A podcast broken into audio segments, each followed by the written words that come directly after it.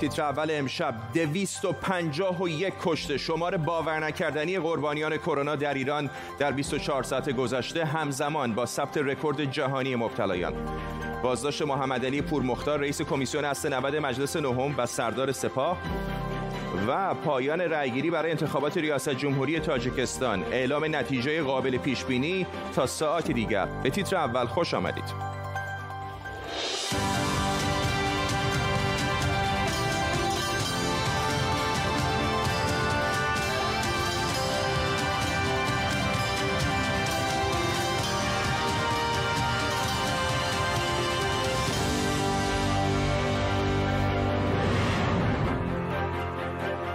سلام به شما. آمار جانباختگان کرونا در ایران در 24 ساعت گذشته به 251 نفر رسیده. یک رکورد تازه. گفته میشه آمار واقعی ممکنه سه برابر این باشه. گزارش از تهران از وضعیت نابسامان بیمارستان ها نبود تخت و فرسودگی شدید کادر درمانی میگه. در حالی که موج سوم کرونا در ایران روزانه صدها نفر رو قربانی خودش کرده موج دوم در بقیه جهان میزان شیوع و مرگ رو بار دیگه افزایش داده. سازمان بهداشت جهانی هشدار داده که امسال زمستون زمستون سختی در انتظار جهانه. در طول نیم ساعت آینده با تیمی از کارشناسان خبرنگاران این موضوع و خبرهای دیگر رو دنبال می‌کنیم. دکتر ماهان قفاری محقق همگیرشناسی و تکامل ویروس از دانشگاه آکسفورد از همین شهر با ماست. آقای دکتر قفاری چه اتفاقی داره در ایران میفته؟ الان آمار رو نگاه می‌کنیم. اگر نه بیشترین یکی از بیشترین تعداد کشته ها در ایران هست. درسته. متاسفانه وضعیت غیرقابل مهار اپیدمی در ایران باعث نگرانی نه تنها برای ایران بلکه برای منطقه خاورمیانه خواهد بود. بلکه وقتی که ما وضعیت واکسن رو خواهیم داشت به حال اینکه وضعیت اپیدمی در ایران در یک اسکیل بسیار وسیعی داره پیش میره نگرانی رو برای ما از این جهت بالا می‌بره که این ویروس به صورت بومی در ایران بمونه. همونطور که پندمی سال 2009 آنفولانزای خوکی در از هنگ کنگ باعث شد که ما هنوز گونه های اون ویروس H1N1 رو در ایران داریم. ممکن است اتفاق مشابهی برای سارس کوو دو هم رخ بده ویروس کووید 19 که این ویروس برای سالها با ما باشه و این چشم انداز تلخی رو به ما میده. گفتید سالها هیچ نشان امیدی از اینکه واکسنی براش در بیاد هست؟ ببینید تحولات خوبی رو در چند وقت اخیر داشتیم از بابت واکسن از سازمان بهداشت جهانی یوروپین کمیشن و همینطور FDA نوید این رو دادن که تا پایان امسال ممکن است به جایگاهی برسیم که یک یا چند تا گروه از شرکت هایی که واکسنشون در فاز 3 هست به نتیجه نهایی برسن. مشخصا در آمریکا بازار انتخابات خب داغ هست. کمی روی FDA فشار زیادتر بود. انتظارات بود که شاید قبل 3 نوامبر به این نتیجه برسن. اما یک آقای استیون هان که کمیسیونر FDA هستن یک نشریه نیو انگلند مدیکال جورنال گفتن که شرایطی که برای تاییدیه واکسن اضطراری باید رعایت بشه این هستش که باید حداقل از افیکسی و موثر میزان تاثیرگذاری 50 درصد به بالا برخوردار باشه و ریسک بنفیتش یعنی بهره به ریسک کمش باید ضریب خوبی رو داشته باشه که یک استاندارد خیلی مشخصی رو FDA برای اون تعیین کرده سازمان غذا و داروی آمریکا. اون رو اگر این هر گونه از واکسن ها این شرایط رو رعایت بکنن و این پروتکل رو انجام بدن می‌تونن پرونده خودش رو به FDA بفرستن و FDA اگر تایید بکنه شروع میشه این واکسن به صورت اضطراری بر جامعه آمریکا توضیح بشه. بعد از اون باید بره به initiative COVAX سازمان جهانی که توزیع واکسن به صورت منصفانه رو داره مسئولیتش رو برای دنیا اختیار داره باید ببینیم که از اون طریق کی به ایران می‌رسه. شاید در بهترین حالتش در اوایل سال آینده اما اگر واکسن هم بیاد ما به چندین ماه یا حتی چندین سال باز باید با این مشکل دست و پنجه نرم کنیم تا وقتی که ایمنی جمعیتی به حد قابل قبولی برسه. دکتر ماهان قفاری از آکسفورد ممنونم از شما. رئیس ناحیه که خودش رو جمهوری آرتساخ می‌خونه اسرائیل رو متهم کرده که با فروش پهپادهای نظامی به آذربایجان در نسل کشی ارامنه سهیم شده. این در حالی که جنگ بین ارمنستان و آذربایجان وارد سومین هفته شده. بابک اساقی خبرنگار ما از تلاویو با ماست. بابک خیلی ها دارن اشاره می‌کنن به این روابط نزدیک اسرائیل با آذربایجان. واکنشها در اسرائیل چطوره؟ بله فرداد باید این را بدونیم که روابط با ارمنستان هم بسیار برای اسرائیل مهم هستش. اسرائیل امروز در جایی قرار گرفته که بسیار حساس است. از یک سو خواهان روابط با ارمنستان هست و درست یک هفته قبل از جنگ قره اولین سفیر ارمنستان به اسرائیل وارد شد که درست چند روز پس از اون به دلیل اعتراض ارمنستان از این کشور خارج شد و به ارمنستان بازگشت. اما در کنار اون روابط با آذربایجان هم برای اسرائیل اسرائیل بسیار مهم هست به عنوان اولین کشور مسلمان شیعی که در کنار ایران قرار داره و با اسرائیل روابط کامل و بسیار دوستانه ای داره. باید در نظر داشته باشیم که آذربایجان دومین خریدار بزرگ تسلیحات اسلحه از اسرائیل که حدود 16 درصد از صادرات تسلیحات اسرائیل را به خودش اعتقال داده و حدود 60 درصد از تسهیلات وارداتی آذربایجان از اون انجام میشه. پس اسرائیل در موقعیت حساسی قرار داره و تلاش می‌کنه که هم این ور و هم آن ور را در دست داشته باشه. ممنونم از تو بابک اساقی خبرنگار ما در تل با اینکه قرار بود آتش بس بین ارمنستان و آذربایجان از دیروز صبح برقرار بشه اما درگیری ها همچنان ادامه داره و در همین حال ترکیه از روسیه خواسته ارمنستان رو تحت فشار بذاره که به عملیات جنگی در قره خاتمه بده. حسین آقایی پژوهشگر روابط بین الملل از ازمیر ترکیه با ماست. آقای آقایی چرا این آتش بس دوامی نداشت؟ خب از اون اول هم مشخص بود که این آتش بس شکننده هست. اگه منطقی بخوایم نگاه بکنیم بعید به نظر می رسید مناقشه که سی سال است که از طریق دیپلماتیک حل نشده بخواد با ده ساعت مذاکره میان وزرای امور خارجه ارمنستان و آذربایجان اون هم با میانجیگری روسیه بخواد به صلح بیانجامه. اگه در خود بیانیه لاوروف بیانیه آتش بسی که لاوروف از امور خارجه روسیه خود نگاه بکنیم گفته شد که در مقطع فعلی این آتش بس معطوف هستش به اهداف بشردوستانه تبادل اسرا و در واقع اون مبادله اجساد کشته شدگان. و به حال نتیجه نداده. فکر می‌کنم که ارمنستان به پشتوانه روسیه و آذربایجان به پشتوانه ترکیه در مقطع فعلی یه سری برنامه ها رو دارن. ارمنستان تلاش می‌کنه که با در واقع هدف قرار دادن غیر نظامیان و کشوندن جنگ به مناطق مناطقی داخل خود آذربایجان مثلا همون گنجه حملاتی که دیشب انجام شده تحریک بکنه آذربایجان رو به مقابل مصر. که وقتی آذربایجان با مقابله به مصر کرد مثلا شهرهایی رو در خود ارمنستان هدف قرار داد. چون ارمنستان عضو پیمان امنیت جمعی روسیه هست روسیه اتوماتیک بیاد در حمایت از ارمنستان علیه آذربایجان بجنگه. این چیزی هستش که روسیه نمی‌خواد. از طرف دیگه آذربایجان فعلا سعی می‌کنه مقدار هوشمندانه عمل بکنه. البته که آقای الهام علیف گفته که ما تمام منطقه قره رو بازپس خواهیم گرفت و اون از ارمنستان خواسته که به اون چهار قطعنامه شورای امنیت پایبند باشه. ولی اقدام انتحاری نمی‌کنه. سعی می‌کنه بیشتر ارمنستان رو متجاوز نشون بده. ببینید اینها ناقض آتش بس هستن. اینها همون هایی هستن که در واقع حقوق بین رو در واقع درک نمی‌کنن و از این پشت پشتوانه بخواد استفاده بکنه برای اهداف خودش شاید این جنگ فرسایشی فرسایشی رو ادامه بده که بخواد مناطق رو باعث پس بگیره. ولی در آخر نکته بسیار مهم موضع روسیه هست. بازی روس ها رو ما می‌دونیم بازی دو پهلویی هست. از لحاظ دیپلماتیک ترجیح میده که مذاکرات از طریق همون مذاکرات مینسک حل بشه که از سال 1992 الان نتیجه نداده. بله. در بود نظامی تا زمانی که منطقه قره هستش این جنگ ها محدود به اون هست و استاتسکو وضعیت موجود عوض نشده مشکلی نداره روسیه. ولی اگه پای ترکیه و آذربایجان بخواد به منطقه قفقاز باز بشه روسیه واکنشش خواهد داد. در تحلیل نهایی به گفته کارل فون کلازویتس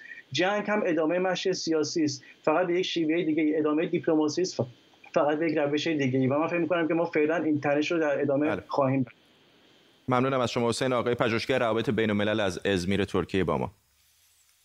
از سرمای بستنی پاک تا آتش سوزی ساختمان پلاسکو از شرکت آتیساس تا عوارض آزادراه تهران رد پای بنیاد مستضعفان رو میشه پیدا کرد. یکی از ثروتمندترین نهادهای حکومتی جمهوری اسلامی که به گفته خود مقامهای حکومتی نقش مهمی در اقتصاد کشور بازی می‌کنه. امشب بنیاد مستضعفان انقلاب اسلامی رو زیر ذره می‌بریم.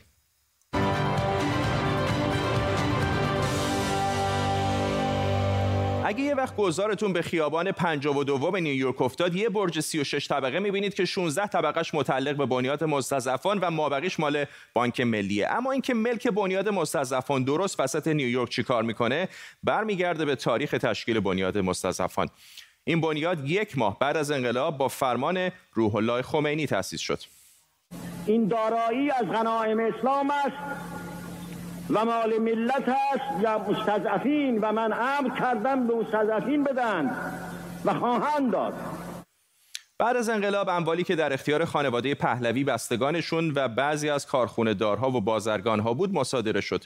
تنها دو هفته بعد از انقلاب در اسفند 57 آقای خمینی دستور تأسیس بنیادی رو داد که این اموال رو بین فقرا و نیازمندان تقسیم کنه.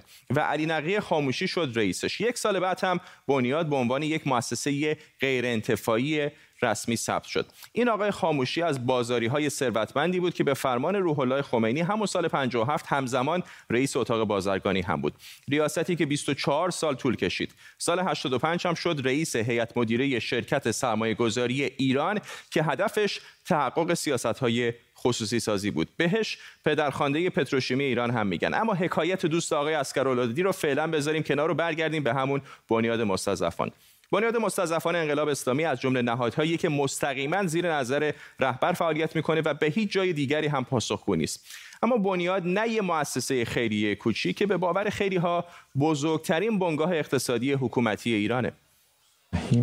فرمودید ما حکمون رو از دست مبارک مقام معظم رهبری سی یکم تیر ماه سال 98 دریافت کردیم دقیقاً. توی همین چهل و چند سال بعد از انقلاب بنیاد فقط یه بار در سال 95 یه صورت مالی منتشر کرد. بر اساس همین میزان دارایی های بنیاد بیش از 56 هزار میلیارد تومن بوده. این البته ارزش رسمیه یعنی ارزش واقعی می‌تونه خیلی بیشتر از اینها باشه.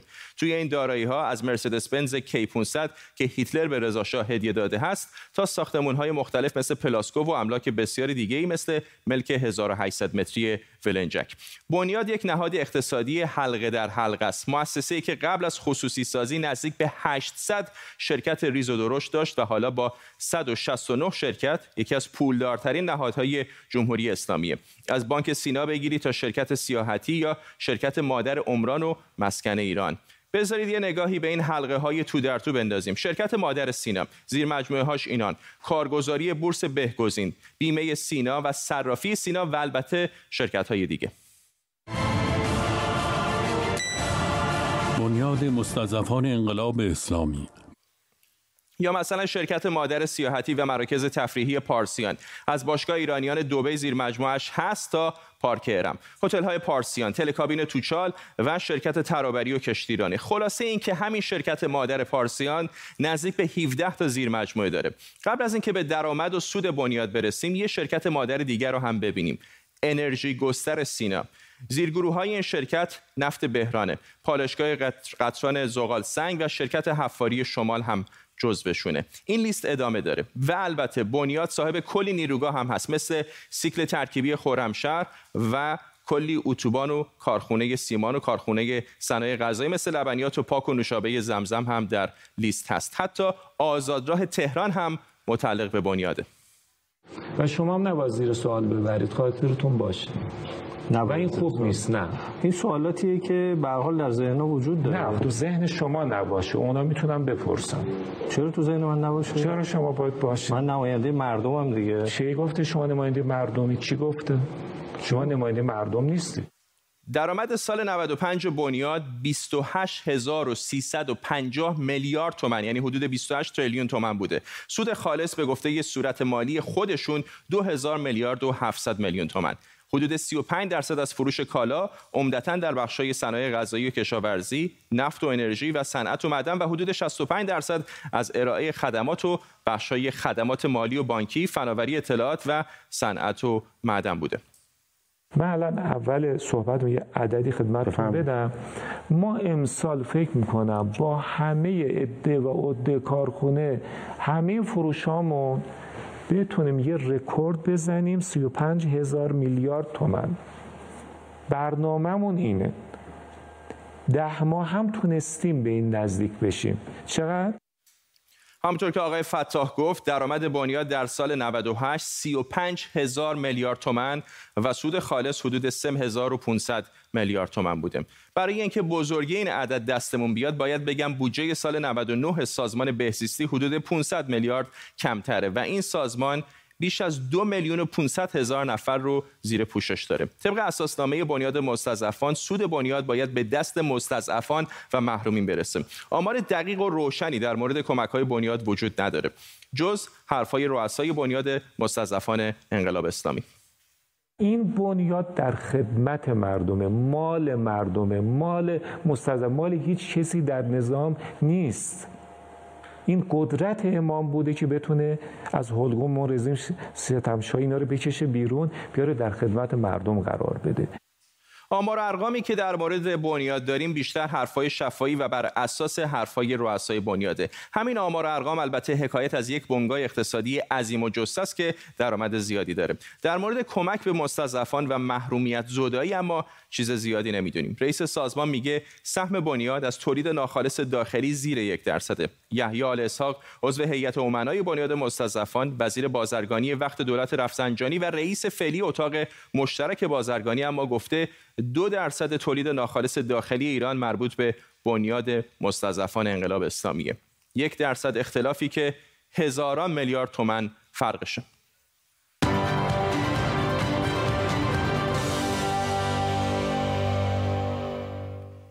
بالاخره بعد از مدتها انکار و حدس و گمان تایید شده که محمد علی پورمختار رئیس سابق کمیسیون اصل 90 مجلس به اتهام فساد بازداشت شده. اول ببینیم کمیسیون اصل 90 چیه. اصل 90 قانون اساسی ایران میگه هر کسی شکایتی از قوای مجری مقننه و قضایی داشته باشه می‌تونه شکایتش رو به این کمیسیون مجلس بده و اونها هم کارشون اینه که به این شکایات رسیدگی کنن.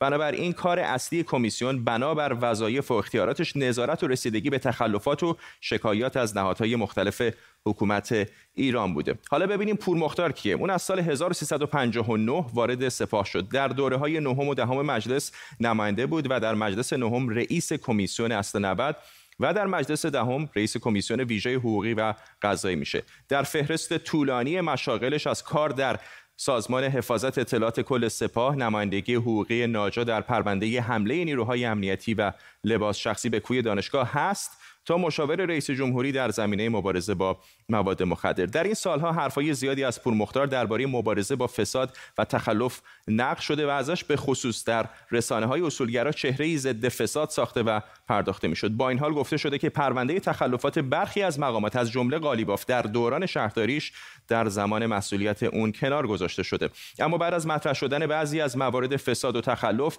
ستاره اقبالش در مجلس افول می‌کنه و صلاحیتش برای دوره اخیر رد میشه. حالا چند روزیه که رسما اعلام شده که چند وقتی به اتهام فساد مالی در بازداشته. احسان مهرابی روزنامه نگار آزاد از برلین با ما. آقای مهرابی چه می‌دونیم در مورد بازداشت او؟ بر اساس گزارش هایی که هست آقای پورمختار حدود دو ماه پیش بازداشت شده و با صحبت های رئیس کمیسیون مجلس رئیس کمیسیون اصل 90 مجلس 11 هم عملا این موضوع به صورت علنی مطرح شده. قاعدتا پرونده آقای پورمختار باید در اختیار سازمان قضایی نیروهای مسلح باشه و همین موضوع باعث میشه که به حال اطلاعات کمتری از این پرونده منتشر بشه. به خصوص اینکه آقای پورمختار از سرداران سپاه بوده و ممکنه که پرونده شبیه پرونده ایسا شریفی بشه که عملا هیچ اطلاعاتی در فضای عمومی از اون منتشر نمیشه. آقای پورمختار بجز موضوع پرونده شهرداری تهران متهم بودن که به حال در پرونده پدیده شاندیز و مهدی جهانگیری هم در کمیسیون اصل 90 مجلس اعمال و نفوذ کردن. و همینطور در استان همدان و در حوزه انتخابی خودشون متهم بودن که زمین خاری کردن. به همین دلیل هم بین ایشون و مقامات استانداری همدان درگیری وجود داشت و اینکه به حال معاون سیاسی استانداری همدان هم وارد این موضوع میشه و به نوعی تایید می‌کنه بازداشت آقای پور مختار را خود شکایت از اون درگیری ها داشته که به حال مقامات استانداری هم تا حدودی پیگیر این پرونده بودن. ممنونم از شما احسان مهرابی روزنامه نگار از برلین با ما. خب به تاجیکستان بریم جایی که در اون انتخابات ریاست جمهوری ساعتی پیش به پایان رسید. امام علی رحمان رئیس جمهوری فعلی هم نامزد این انتخابات و پیش بینی میشه برای پنجمین بار پیروز بشه. شهناز کاملزاده از دوشنبه با ماست. شهناز خیلی انتخابات رقابتی نبود پیش بینی نتیجه هم خیلی دشوار نیست. Э, хуб э, чанд лаҳза пеш э, комиссиони марказии тоҷикистон тариқи шабакаҳои телевизиони тоҷикистон эълон кард ки соати ҳашт ба вақти тоҷикистон ба вақти душанбе интихобот ҷамъбаъз шуд ва аллакай соати сеи баъд аз зур эълон кард ки ҳафтод дарсади интихобкунандагон ба марказҳои райдиҳӣ омаданд ва рӯи худро доданд ва ҳамин гуна аллакай баъд аз соати сеи зуҳр маълум шуда буд ки тамоми мардум ба райдиҳӣ омаданд ҳамчунин фардо эълон карданд ки фардо соати даҳи субҳ натоиҷи аввал ин интихоботро эълон мекунанд албатта дар сафҳаи худаш раҳматулло зоиров раиси ҳизби социал демократик ки қаблан ин интихоботро таҳрим карда буд гуфт ки ин интихобот шаффоф набуд ва ин арқом яъне ҳафтод дарсади حضور اشتراکداران در این انتخابات آمار درست و دقیق نیست. ممنونم از تو. شهناز کاملزاده خبرنگار ما از دوشنبه پایتخت تاجیکستان با ما. اما در خبری عجیب دیروز رهبر کره شمالی کیم جونگ اون در یک سخنرانی در رژه نظامی از سختی های اقتصادی این کشور گفت و برای لحظاتی اشک ریخت. گزارش های زیادی در رسانه های مختلف منتشر شده که بسیاری از مردم در این کشور دچار فقر و فلاکت و گرسنگی شدند. مردم ما اعتمادی بیکران به من داشتند. اما من برای برآوردن خواسته هاشون شکست خوردم و عمیقا از این بابت عذر می خواهم اگرچه بر اعتماد ملت تکیه کردم اما مساعی و فداکاری های من به اندازه نبوده که مردم را از شرایط سخت زندگی که الان دارند نجات بده. همکارم تورج تاهباز در سئول از واکنش کره جنوبی به سخنرانی رهبر کره شمالی گفت. امروز در کره جنوبی جلسه شورای امنیت ملی برگزار شد. جلسه اضطراری در روز یک شنبه مقام های دولت گفتن که در حال بررسی سخنان رهبر کره شمالی هستن. البته گفتن که تاکید کردن که کره شمالی به به توافق هایی که بین دو کره هست احترام بگذاره. من بگم که در سخنرانی رهبر کره شمالی در شب جمعه اشاره به آمریکا هم نشده. در نتیجه تمرکز ظاهرا بر موضوع دو کشوره البته مقام های کره جنوبی در این حال گفتن که در حال بررسی ادوات نظامی هستند که نمایش داده شده در ساعت‌های گذشته. این رو هم بگم که برخلاف پیش ها کره شمالی در روز گذشته در ساعت‌های گذشته یک آزمایش نظامی هم انجام نداد که این هم باز برخلاف تصورات و پیش ها هستش تورج تاپاز بود همکارم در سئول. جشنواره فیلم لندن از چهارشنبه شروع شده. یه اتفاق جالب برای سینمای ایران در این جشنواره رخ داده که خیلی از رسانه‌های بریتانیایی هم دارن دربارش حرف می‌زنن. همکارم امید حبیبینی اینجاست که درباره این اتفاق خوب به ما بیشتر بگیم امید. خب فیلم شطرنج باد که سالها در واقع فکر می‌شد که این فیلم گم شده به خاطر نسخه های در واقع فیلم یا پرده های فیلم گم شده بود. این فیلم مرمت شده توسط بنیاد فیلم اسکورسیزی. و قرار بود در جشنواره فیلم کن نمایش داده بشه که جشنواره فیلم کن لغو شد. حالا اومده به جشنواره فیلم لندن. در واقع اولین نمایش عمومیش را بعد از سال 1355 که اولین بار در جشنواره فیلم تهران به نمایش گذاشته شد داره در لندن و خب حالا خیلی ها هیجان زده هستن. برای اینکه یه فیلم خیلی متفاوتی است در سینمای ایران. می‌دونیم که محمد رضا اصلانی هم شاعر هم سینماگر هم در واقع پژوهشگر هنر هست. بنابراین این فیلم اولین فیلم بلندی هم که ساخت همین شطرنج باد یک جور نشانه های در واقع شعر درش هست. فیلم در مورد یک خانواده قاجاری هستش که در واقع به اصطلاح کسی که در این خانواده ارث بهش تعلق می‌گیره مرده و حالا دیگران دارن جنگ می‌کنن برای رسیدن به ارث. ولی یک جوری گوشه و کنایه به حکومت پهلوی هم هست. برای همین خیلی خوششون نمیومد که این فیلم هم نمایش داده بشه. بعد از اینکه بی‌اعتنایی شد به این فیلم پرده های فیلم گم شد و سالها فکر می‌کردن که این پرده ها گم شده که توی سمساری پیدا شد. حالا خیلی داستان مفصلی داره ولی به حال فیلم ارزشمندی است در تاریخ سینما ایران. در مورد خود جشنواره و نحوه برگزاریش امسال علیرغم کرونا هم بهمون بگو. در جشنواره در واقع بیشتر بخشاش داره مجازی برگزار میشه. چند تا فیلمی که است که در واقع هستن خیلی با تعداد محدود هست. جشنواره در واقع بخش مسابقهش حذف شده.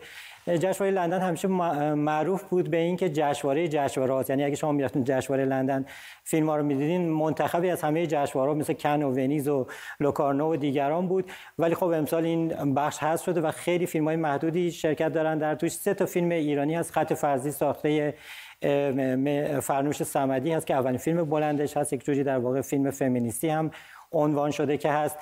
دو فیلم دیگه هم هست آشو و شاهد که از سینمای ایران از سینمای در واقع کوتاه هست. یک فیلم در واقع برجسته هست از سینمای بریتانیا ساخته استیو مکوین که منگرو هست. در مورد رنگین پوستان در غرب لندن و فیلمی است که حالا در این حال هوایی که در واقع مبارزات سیاهان یا رنگین پوستان برای علیه تبعیض نژادی وجود داره خیلی توجه جلب کرد ممنونم. از تو امید حبیبینی همکارم اینجا در استودیو با ما. به این ترتیب ما می‌رسیم به پایان برنامه تیتر اول. امشب اشاره بکنم که اگر کسی از اطرافیانتون ناشنوا هست یا شنواییش مشکل داره این برنامه رو تا ساعتی دیگر در یوتیوب ایران اینترنشنال با زیرنویس فارسی هم می‌تونید ببینید. ساعتی بعد از اون هم به زبانهای دیگر از جمله عربی و انگلیسی هم با زیرنویس خواهد بود. اگر دوستان خارجی دارید که مشتاقن برنامه خبری ایرانی رو دنبال کنن می‌تونن از طریق یوتیوب ایران اینترنشنال این برنامه رو ببینن. ممنون از همراهیتون با این برنامه. تا فردا و تیتر اولی دیگر بدرود.